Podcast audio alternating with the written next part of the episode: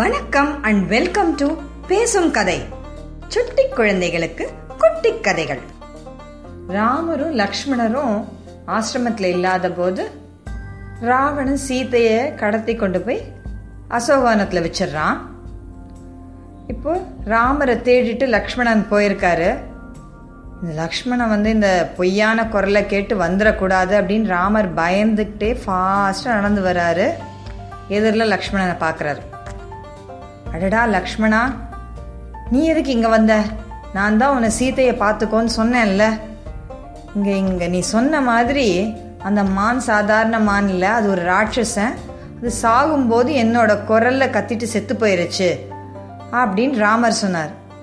ஏன் லக்ஷ்மணன் சொன்னான், எனக்கு தெரியும்னா இது ராட்சசர்களோட வேலைன்னு எனக்கு தெரியும், ஆனால் சீதாம்மா நம்பலை அப்படின்னு சொல்லி நடந்தது எல்லாத்தையும் சொல்லி வேற வழி இல்லாமல் நான் இங்கே வந்தேன் அப்படின்னு சொன்னான்.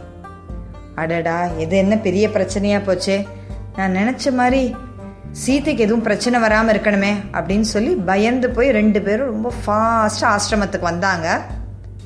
அவங்க நினச்ச மாதிரியே சீதா அங்கே இல்லை. பழம்லாம் கீழே கொட்டி இருந்துச்சு. சீதையை தேடி சுற்றி அந்த ஆசிரமத்தை சுற்றி ரெண்டு பேரும் ரொம்ப நேரம் தேடினாங்க. சீதை கிடைக்கவே இல்லை. ராமர் ஒரே அழ ஆரம்பிச்சிட்டார். அவருக்கு ஒரே வருத்தம். அடடா, இது என்னது, நான் பயந்த மாதிரியே நடந்துருச்சே. சீதையை வந்து அந்த ராட்சசர்கள் தூக்கிட்டு போய் கொன்று இருப்பாங்க, கொன்று சாப்பிட்ருப்பாங்க. பெரிய தப்பு நடந்துருச்சே. நான் என்ன இப்படி சீதையை ஒரு அஜாகிரதையாக தொலைச்சிட்டேனே அப்படின்னு சொல்லி ரொம்ப அழுதார். அவரை வந்து தேத்தவே முடியல. நான் வந்து எப்படி இப்போது சீதை இல்லாமல் நான் உயிரோடு எப்படி இருப்பேன்? நான் வந்து அயோத்தியாவுக்கு போனால் கூட அம்மா கேட்பாங்க, மகாராஜா ஜனகர் கேட்பாரே, அவங்களுக்கெல்லாம் என்ன பதில் சொல்லுவேன்? ஐயோ, சீதை எப்படி பிச்சு கொன்னாங்களோ தெரியலையே, அவள் எவ்வளோ கஷ்டப்பட்டுருப்பா. நீங்கள் இருக்கும்போது எனக்கு ஒரு பிரச்சனையும் வராது, எனக்கு ஒரு ஆபத்தும் வராதுன்னு என்னை மேலே எவ்வளோ நம்பிக்கை வச்சு சீதை என்னோட வந்தா, அவளோட நம்பிக்கையை இப்படி ஏமாத்திட்டேனே அப்படின்னு சொல்லி ராமர் தாங்க முடியாமல் அழறார். லக்ஷ்மணரால் அவரை சமாதானப்படுத்தவே முடியல. இது என்னடா இது, ராமர் வந்து மகாவிஷ்ணுவோட அவதாரம், அவர் என்ன சாதாரண மனுஷங்க மாதிரி அழறாரு அப்படின்னு நமக்கு தோணும். ஆனால் மகாவிஷ்ணு இப்போது மனுஷனா அவதாரம் எடுத்திருக்காரு. அப்படி இருக்கும்போது அவர் எந்த இடத்துலையும் தன்னோட சூப்பர் பவரை காமிக்கவே இல்லை. அவர் சின்ன வயசுலேருந்து எங்கேயுமே தான் கடவுள்னு சொல்லிக்கவே இல்லை. எல்லா இடத்துலையும் நான் மகாராஜா தசரதனோட பையன் ராமன் அப்படின்னு தான் சொல்லிட்டு வராரு. அவரே கஷ்டப்பட்டு வில்வித்தை கற்றுக்கிட்டாரு. அவரோட நல்ல குணத்தை பார்த்து அங்கே இருந்த முனிவர்கள் எல்லாரும் அவருக்கு நல்ல திவ்ய அஸ்திர சஸ்திர வித்தைகள்லாம் சொல்லி கொடுத்தாங்களே தவிர அவர் எந்த இடத்துலையும் தன் சக்கரத்தை எடுக்கலை. அவர் அவர் தான் மகாவிஷ்ணு, எந்த இடத்துலையுமே அவர் காட்டல. அதுதான் இந்த ராமாவதாரத்தோட ஸ்பெஷாலிட்டியே. ஒரு சாதாரண மனுஷனுக்கு நல்ல குணங்கள் இருந்தால் அவன் ரொம்ப கிரேட் ஆகலாம் அப்படிங்கிற ஒரு பெரிய விஷயத்தை தான் கடவுள் நமக்கு சொல்லியிருக்காரு. இப்போது அவர் சாதாரண மனுஷனாக இருக்கிறதுனால தனக்கு ரொம்ப பிடிச்ச சீதை தன்னை விட்டு போன உடனே அவரால் தாங்கவே முடியல. ரொம்ப அவர் வந்து சோகமாயிடுறாரு. அவருக்கு தைரியமே போயிடுது. இப்போ லக்ஷ்மணர் சொல்கிறார், அண்ணா, ஒரு மனுஷனுக்கு வந்து தைரியம் தான் ரொம்ப முக்கியம். தைரியமும் தன்னம்பிக்கையும் இல்லைன்னா அந்த மனுஷன் வந்து தன் லைஃப்பில் வந்து நல்லாவே வர முடியாது. இது உங்களுக்கு தெரியும். எவ்வளோ கஷ்டமான சுச்சுவேஷன் இருந்தாலும், எவ்வளோ பிரச்சனைகள் வந்தாலும் மனுஷன் தன்னோட தைரியத்தை விட்டுறக்கூடாது. இது உங்களுக்கு நல்லா தெரிஞ்சிருந்தோம். நீங்கள் ஏன் இப்படி டோட்டலாக உடஞ்சி போயிட்டீங்க? இப்போது சீதாம்மா இறந்ததுக்கான எந்த எவிடன்ஸும் இங்கே இல்லை. அவர் வந்து இறந்துட்டாங்க அப்படின்னு நம்ம தெரியறதுக்கு ஒன்றுமே இங்கே இல்லை. இப்படி இருக்கும்போது நீங்களே இப்படி நினச்சிக்கிட்டேங்க அவங்க இறந்துட்டாங்கன்னு. வாங்க, இன்னும் கொஞ்சம் தூரம் போய் நல்லா தேடி பார்ப்போம், ஏதாவது க்ளூ கிடைக்கும். இப்படி வந்து அழறது வந்து உங்களுக்கு நல்லாவே இல்லை. எழுந்துருங்க, தைரியமாக இருங்க, வாங்க போய் தேடலாம் அப்படின்னு சொல்லி அவரை கூட்டிகிட்டு போகிறார். கொஞ்சம் தூரம் தேடி போகிறாங்க. ஒரு ஒரு இடத்துல நிறைய ரத்தம் அதெல்லாம் பார்க்குறாங்க. ஐயோ, சீதையை தான் கொன்று சாப்பிட்டாங்களோ அப்படின்னு ராமர் நினைக்கிறார். ஆனால் அந்த இடத்துக்கு பக்கத்தில் மெதுவான குரல் வந்து ராமா ராமா அப்படின்னு ஒரு குரல் கேட்குது. ரொம்ப மெதுவான குரல். யார் அது அப்படின்னு கடகடன்னு போய் பார்த்தா ஜடாயு வந்து அப்படியே ரொம்ப கஷ்டப்பட்டு இங்கே ரெண்டு ரக்கையும் இல்லாமல் ரத்த வெள்ளத்தில் அப்படியே கிடக்கிறாரு. ஓடி போய் ராமர் வந்து ஜடாவை ஜடாயு எடுத்து தன்னோட மடியில் படுக்க வச்சுக்கிறார். தலையை மடியில் வச்சுட்டு, ஜடாயு என்ன ஆச்சு உங்களுக்கு? ஐயோ, யார் இப்படி பண்ணாங்க? உங்கள் ரெண்டு ரக்கையும் இல்லையே, என்ன ஆச்சு அப்படின்னு சொல்லி ரொம்ப அன்பாக கேட்குறாரு. ஜடாயு அப்படியே கஷ்டப்பட்டு கண்ணை திறந்து பார்த்து சொல்கிறாரு, ராமா வந்துட்டியா? உனக்காக தான் என் உயிரை பிடிச்சிட்டு உட்காந்துருந்தேன். உன்னுடைய சீதையை வந்து ராவணன்ற ஒரு ராட்சசன் தூக்கிட்டு போனான். சீதை அலர்னா, காப்பாத்துங்க காப்பாத்துங்க அப்படின்னு அலர்னா. இப்போ நான் பார்த்த உடனே நான் அவகிட்ட போனேன். அவ சொன்னா, ராமர்கிட்டையும் லக்ஷ்மணர்கிட்டையும் சொல்லுங்க, என்னை இந்த ராட்சசன் தூக்கின்னு போறா, என்னை எப்படியாவது காப்பாற்ற சொல்லுங்க அப்படின்னு சொன்னா. எனக்கு அப்படியே ரத்தம் கொதிச்சுது. அந்த ராவணன்கிட்ட பேசி பார்த்தேன், அவன் கேட்கல. அவங்ககிட்ட பயங்கரமாக சண்டை போட்டேன் ராமா. என்னால் முடிஞ்சவரையும் என்னோட அழகால் என்னோட பீக்கால் அவனை எல்லா இடத்துலையும் குத்தினேன். ஆனால் பாரு, நான் ரொம்ப வயசானவன், எனக்கு இப்போ அந்த அளவு சக்தி இல்லை. ஆனால் அவங்ககிட்ட எல்லா ஆயுதமும் இருந்தது. அவன் நல்ல சக்திசாலி. அவனோட என்னால் ஜெயிக்க முடியல. அவன் என்னோட ரெண்டு ரக்கையும் வெட்டிட்டான். அதுதான் கீழே விழுந்துட்டேன். என்னால் உன்னோட சீதையை காப்பாற்ற முடியல ராமா. ஆனால் நீ எப்படியாவது சீதையை காப்பாற்றுவ. அவன் இந்த சவுத் சைடு தான் போயிருக்கான். எங்கே போயிருக்கான்னு தெரியல, ஆனால் சவுத் சைடாக தூக்கிட்டு போயிருக்கான். நீ சீதையை பத்திரமா கண்டுபிடிச்சி நீ நல்லபடியாக வாழ்வராமான்னு ஆசீர்வாதம் பண்ணிட்டு அவரோட மடியிலே இறந்துட்டார். ராமருக்கு ஒரே வருத்தம், தனக்காக வந்து இந்த பறவை உயிரை கொடுத்துருச்சேன். ஒரு கஷ்டத்தில் இருக்கிற ஒரு பொண்ணை காப்பாற்றுறதுக்காக தன் உயிரை கூட கொஞ்சம் கூட மதிக்காமல் ஒரு சாதாரண பறவை வந்து தன்னோட உயிரே கொடுத்துருச்சு. அவளை காப்பாற்றணும், ஒரு பொண்ணை காப்பாற்றணுங்கிறதுக்காக அதோட ரொம்ப உயர்ந்த மனசை நினச்சி ராமருக்கு வந்து ரொம்ப பெருமையாக இருந்தது. அவர் சொன்னார் லக்ஷ்மணர்கிட்ட, நம்ம அப்பா இறந்தபோது என்னால் வந்து அவர் கடைசி காரியம்லாம் செய்ய முடியல. ஆனால் இந்த ஜடாயுவை என்னுடைய அப்பாவாக நான் நினைக்கிறேன் லக்ஷ்மணா. போய் கட்டையெல்லாம் எடுத்துகிட்டு வா, இதுக்கு கடைசி காரியத்தை நானே பண்ணுறேன் அப்படின்னு சொல்லி இந்த ஜடாயுக்கான கடைசி காரியத்தை எல்லாத்தையும் ராமரே பண்ணார். அதனால் அந்த ஜடாயு மோட்சத்துக்கு போனார். இப்போது ராமருக்கும் லக்ஷ்மணருக்கும் சில விஷயங்கள் தெளிவாயிடுச்சு. ஒன்று, சீதை சாகலை. ரெண்டாவது, சீதையை ராவணன்ற ராட்சசன் தூக்கிட்டு போயிருக்கான். மூணாவது, அவங்க சவுத் சைடாக போயிருக்காங்க. இப்போது அவங்களுக்கு ஒரு ஐடியா கிடச்சிச்சு. சீதையை தேடுறதுக்கு எந்த வழியில் போனோங்கிற ஐடியா கிடச்சிடுச்சு. இன்னும் சவுத் சைடாக போக ஆரம்பித்தாங்க. இன்னும் கொஞ்சம் தூரம் போனாங்க. ஒன்று ஒன்று ஒரு இடத்துல திடீர்னு ரெண்டு மலைப்பாம்பு வந்து இவங்க ரெண்டு பேரையும் சுற்றி நெரிக்கிற மாதிரி இருந்துச்சு.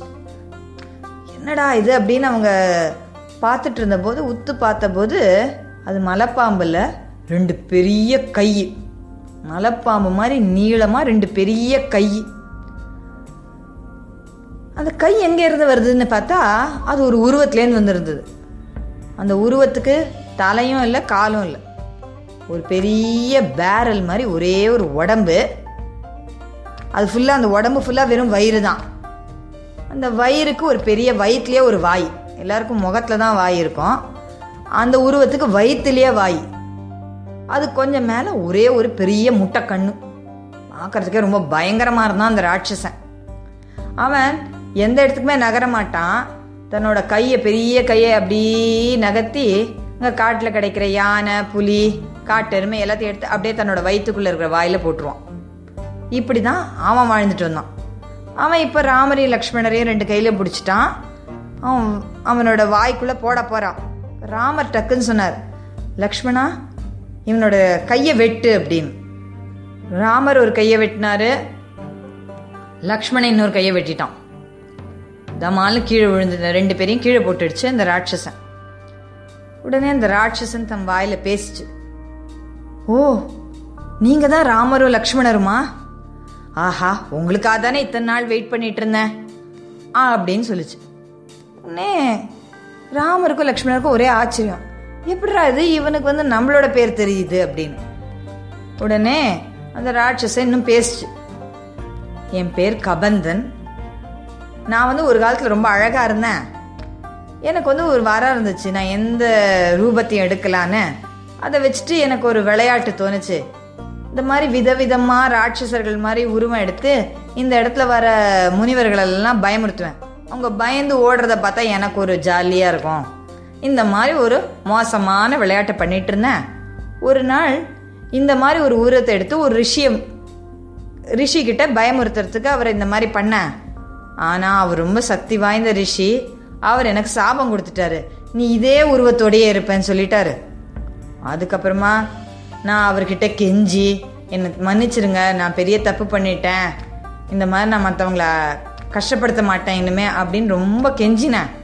உடனே அவர் வந்து, சரி நீ பண்ண தப்புக்கு நீ இதே உருவத்தில் கொஞ்சம் வருஷம் இருக்கணும், ஆனால் ஒரு சமயம் ராமரும் லக்ஷ்மணரும் இந்த பக்கம் வருவாங்க, அவங்க வந்து உன் கையை வெட்டுவாங்க, அதுக்கப்புறமா அவங்க உன் உடம்பை எரிச்சாங்கன்னா உனக்கு இந்த சாபத்துலேருந்து விடுதலை கிடைக்கும்னு சொல்லிட்டு போயிட்டாரு.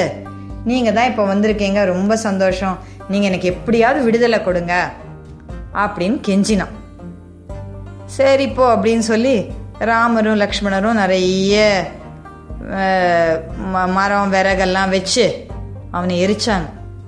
எரிச்ச உடனே அந்த உருவம் போய் ஒரு அழகான உருவம் வெளியில் வந்துச்சு.